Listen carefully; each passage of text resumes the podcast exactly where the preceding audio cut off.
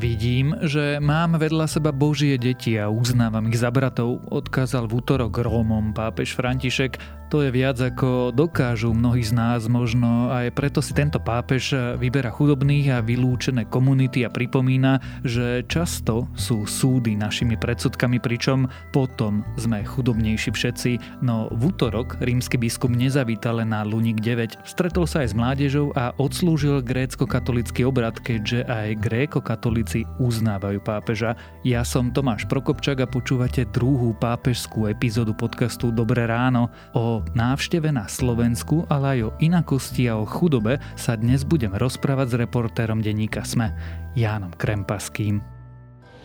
Giudizi e pregiudizi aumentano solo le distanze. Contrasti e parole forti non aiutano. Súdy a predsudky len zväčšujú vzdialenosti. Kontrasty a silné slova nepomáhajú. Dávať ľudí do get nič nerieši. Keď sa posilňuje uzavretosť, skôr či neskôr vzplánie hnev. Cesta k pokojnému spolužitiu je integrácia. Je to organický, pomalý a vitálny proces, ktorý začína vzájomným poznaním, trpezlivo pokračuje a pozerá sa do budúcnosti. Janko Pápež sa v útorok stretol s najchudobnejšími z chudobných na Slovensku. Prečo si vybral Rómov? Lebo pápež František ako Jorge Bergoglio pochádza z Argentíny. Argentína a celá Južná Amerika je známa tým, že je tam veľa slamov, veľa ľudí tam žije na hranici chudoby, čiže také zábery, ako my vidíme na Luniku a považujeme skôr za exotické, sú v Južnej Amerike celkom prítomné a možno viac, ako by miestni obyvateľia chceli. A pápež František ešte ako kardinál, biskup a kňaz, tak sa celý život medzi takýmito ľuďmi pohyboval a preto sú mi takíto ľudia blízki a myslím si, že to nie je nejaká póza reklamná, marketingová ani nič, a ide to v štýle toho jeho posolstva, že církev sa má snažiť o chudobu a má sa snažiť hlavne o vzťah s chudobnými, tými, ktorí sú vylúčení, tými, ktorí sú na pokraji spoločnosti a to sa snaží zdôrazňovať v každej z tých eh, náštev, ktoré ide po celom svete.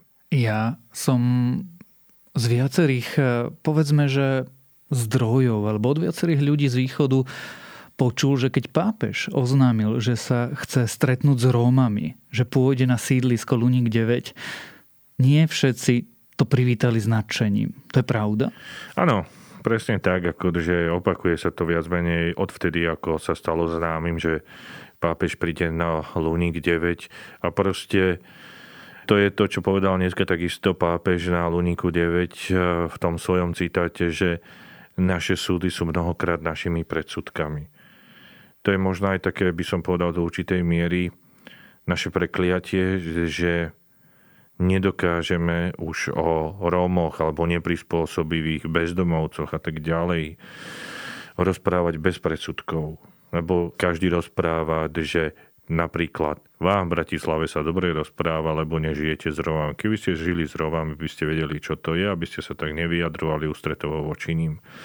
Čo z jednej strany môže byť pravda, z druhej strany pápeža Františka nikto nemôže obviňovať z toho, že je to nejaká pouza, lebo on skutočne medzi takými ľuďmi žil ako kňaz a teda veľmi detálne pozná ich situáciu. A ako pristahovalec musel aj jeho rodičia teda začínať svojím spôsobom od nuly, tak vie, čo znamená byť na okraji spoločnosti. Čiže všetky tie reči o tom, že prečo to robí im a že aj takto potom zhumpľujú a tak ďalej, tak to síce môže byť pravda, že potom, ako to teraz je pekné a čo sa tam do toho investovalo, že sa to môže zničiť. Ale tak e, čo mal pápež František spraviť v jeho životnom príbehu aj ako hlavy katolíckej církev hrajú veľmi dôležité miesto gesta a on, keď ide na takúto návštevu, tak to, že ide za Romami, je veľmi silné gesto, ktoré môže pohnúť k aktivite aj ľudí, ktorí sú kompetentní. Jasné, že on teraz tam nemôže byť celý čas, alebo nemôže im nejakým spôsobom lepšie nastaviť tie eurofondy, ktoré by k ním mohli prísť, ale je to pozbudenie, alebo teda aj zvyhnutý ukazovák pre e, ľudí, ktorí sú kompetentní v tomto štáte, aby na týchto ľudí nezabúdali. A on aj počas toho príhovoru veľa rozprával o integrácii. A my sa tu o integráciu lepšie alebo horšie snažíme už nejakých 30 rokov. Takže je to všetko veľkým dôvodom na zamyslenie. To z našej osady nás prišlo veľa. Aj budú vystupovať, aj program majú cvičený. Som zaregistrovaný a očkovaný som. Vidieť Svetého Otca. Tak budem počúvať, čo bude rozprávať a tak. Lebo toto ešte v živote toto tu nebolo na Slovensku. Ani za bývalé republiky. Len teraz, to prvýkrát je. Hovoríš o gestách pri gestách a symboloch ešte zostaňme. Rozumiem, čo pápež hovoril Rómom, ale čo hovorí nám ostatným? Sme rasisti? Rasistická krajina? No, každé to vyjadrenie sa dá rôznymi vyjadreniami teda interpretovať. A to jeho vyjadrenia, že naše súdy sú mnohokrát našimi predsudkami, by mohlo znamenať aj to, že sme rasistická krajina.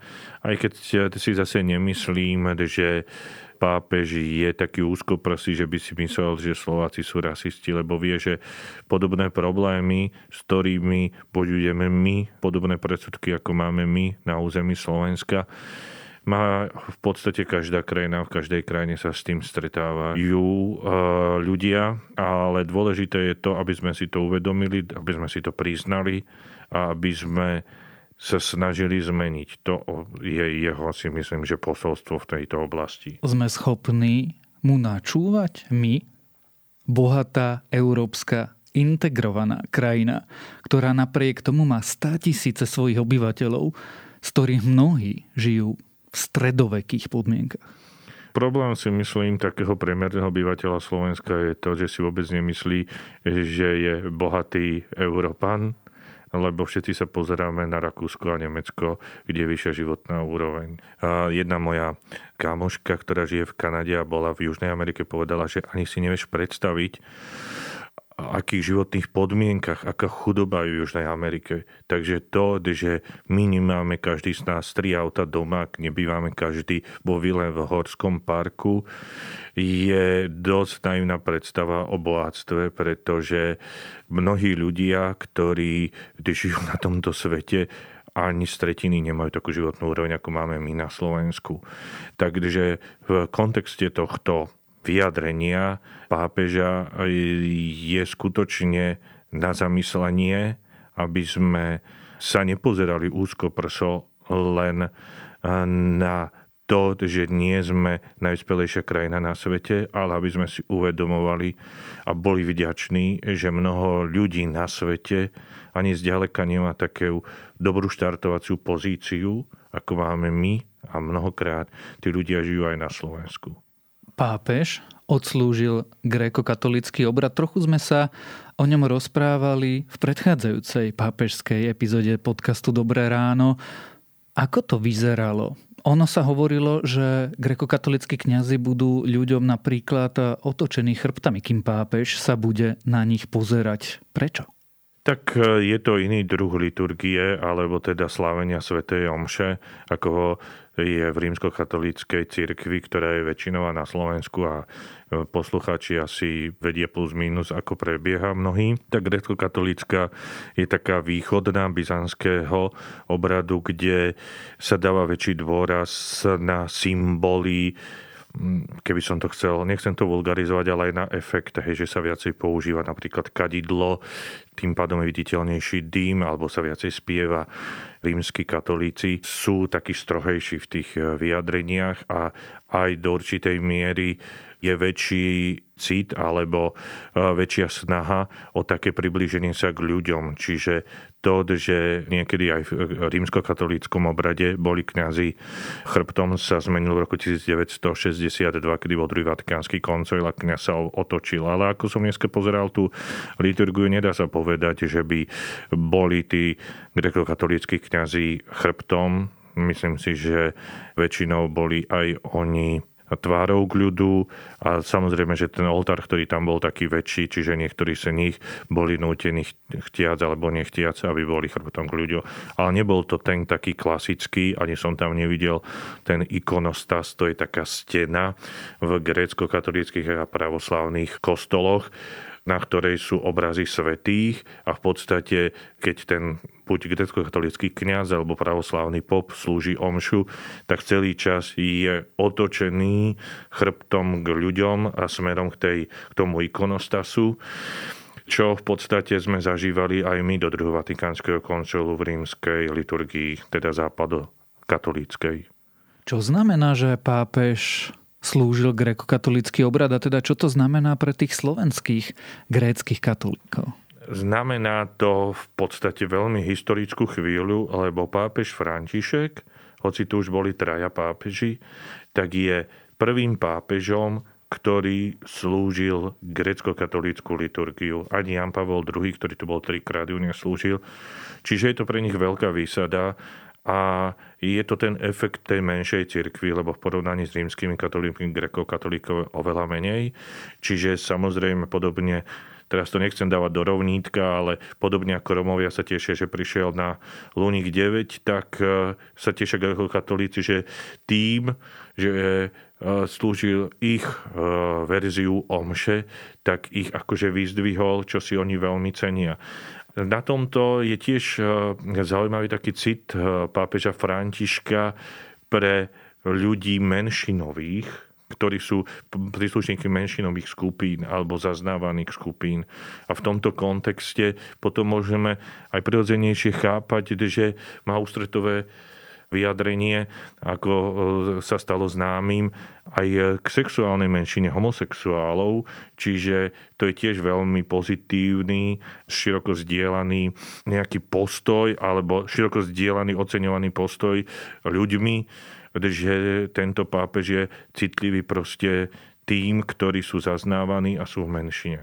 Keď hovoríš heslách alebo ja zvolím radšej slovo posolstvo, tak e, spomeniem jedno, ktoré v útorok zaznelo. Papež povedal, že kríž nemá byť vlajkou, ktorou je možné mávať. Mávame tu na Slovensku krížmi? On ten citát povedal v citáte s iným, ktorý aj mňa zaujal, keď som to počul, že neredikujme kríž na politický symbol.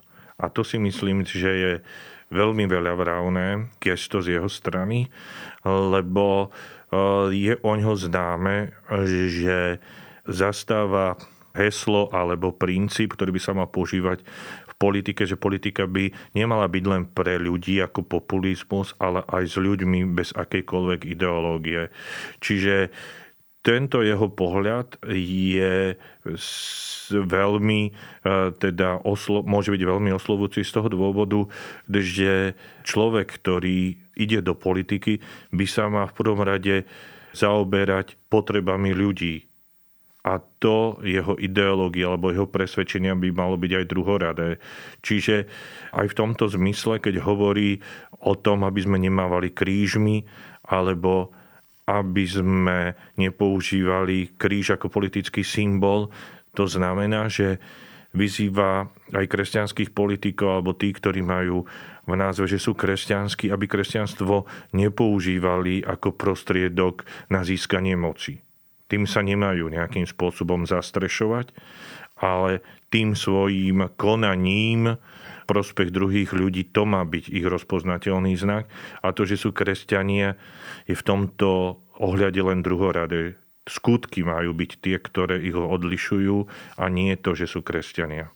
Robia to politici? Ukrývajú sa za kresťanstvo? Alebo teda v našich podmienkach sa za kresťanstvo ukrývajú aj fašisti?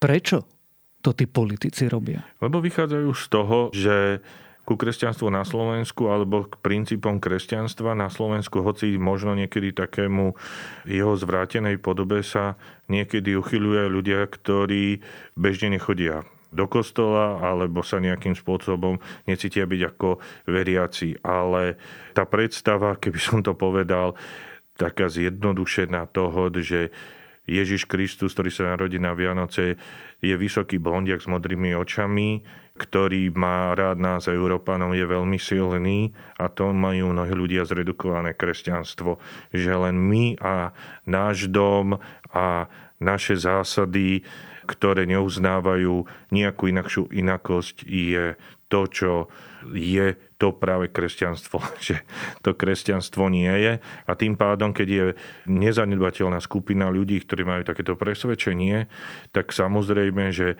politici bez toho, aby oni osobne nejako prežívali kresťanstvo, sa zastrešujú kresťanstvom a hlavne v 90. rokoch po revolúcii, kedy církev mala silnú eh, aj vo verejnosti dôveryhodnosť, dať si kresťanstvo do názvu politickej strany bol veľmi dobrý marketingový ťah. Nepríde ti to vlastne bizarné až srandovné, že Ježiš, ktorý bol pravdepodobne snedý človek z Levantu, člen názarískej sekty, židovskej komunity, pútnik, často na úteku, je zneužívaný takýmto spôsobom.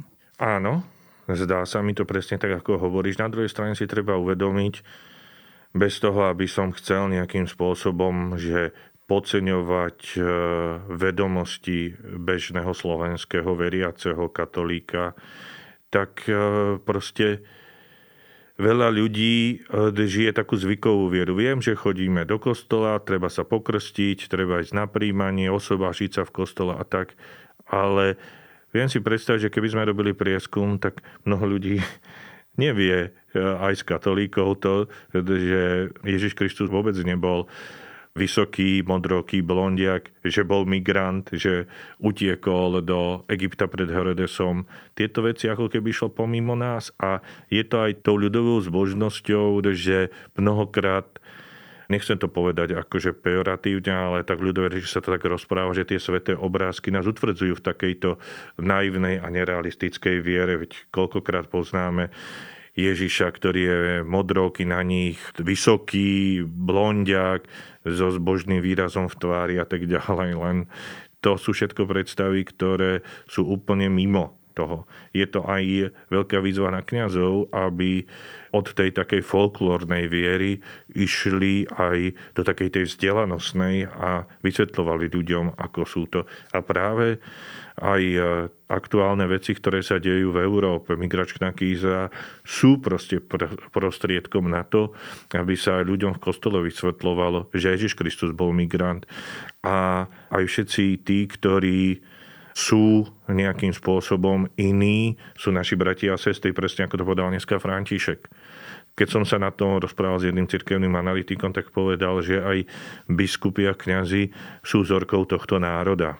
Čiže je to veľká výzva aj pre duchovenstvo, aby eh, sa dokázalo povzniesť na takéto stereotypy kresťanstva, aké prezvládajú na Slovensku. A pritom by možno stačilo si len poriadne prečítať tie evanielia a tie tak. listy Pavla Starzu. Janko, čo ty si si zobral? Ešte nás síce čaká šaštínska púť, ale z tých prvých dvoch, troch dňoch návštevy pápeža Františka? Už e, aj nakoľko som bol v Ríme, som videl veľakrát pápeža Benedikta XVI, keď bol ešte len ako Ratzinger, tak e, profesor teológie, tak som ho videl každé ráno na námestí svätého Petra. Tak e, nechcem to dehonestovať, ale len samotná návšteva pápeža ma až tak nezrušuje. Ale čo ma dneska dojalo, bolo to, že za akou láskou ho tí odsúvaní Rómovia prijali a ako on sa k nim milo správal, tak to ma možno tak do určitej miery emocionálne dojalo. A čo sa teším z tejto návštevy e, pápeža je to, že tým, že sa snaží byť veľmi ľudský a ústretový ku každému a nerieši, že či Zuzana Čaputová má partnera, či žije v manželstve, či Boris Kolár má 11 detí s desiatimi manželkami. Nič takéto nerieši, ale každého človeka sa snaží prijať takého, ako je. Je pre mňa osobne veľkým povzbudením a asi najväčším tohto. A tejto návštevy a zároveň si tak aj akože uvedomujem opäť raz, že Človek môže o sebe rozprávať, že je veriaci, že je katolík, e, keď ten druhý človek nebude cítiť, že ho ten človek, ktorý sa takto prezentuje, nemá obyčajný ľudský rád alebo mu na ňom nezáleží, tak aj tak všetky slova sú o ničom. A to si z toho dokonca môžem zobrať aj ja, zblúdila agnostická ovečka. Počúvali ste druhé špeciálne pápežské vydanie podcastu Dobré ráno.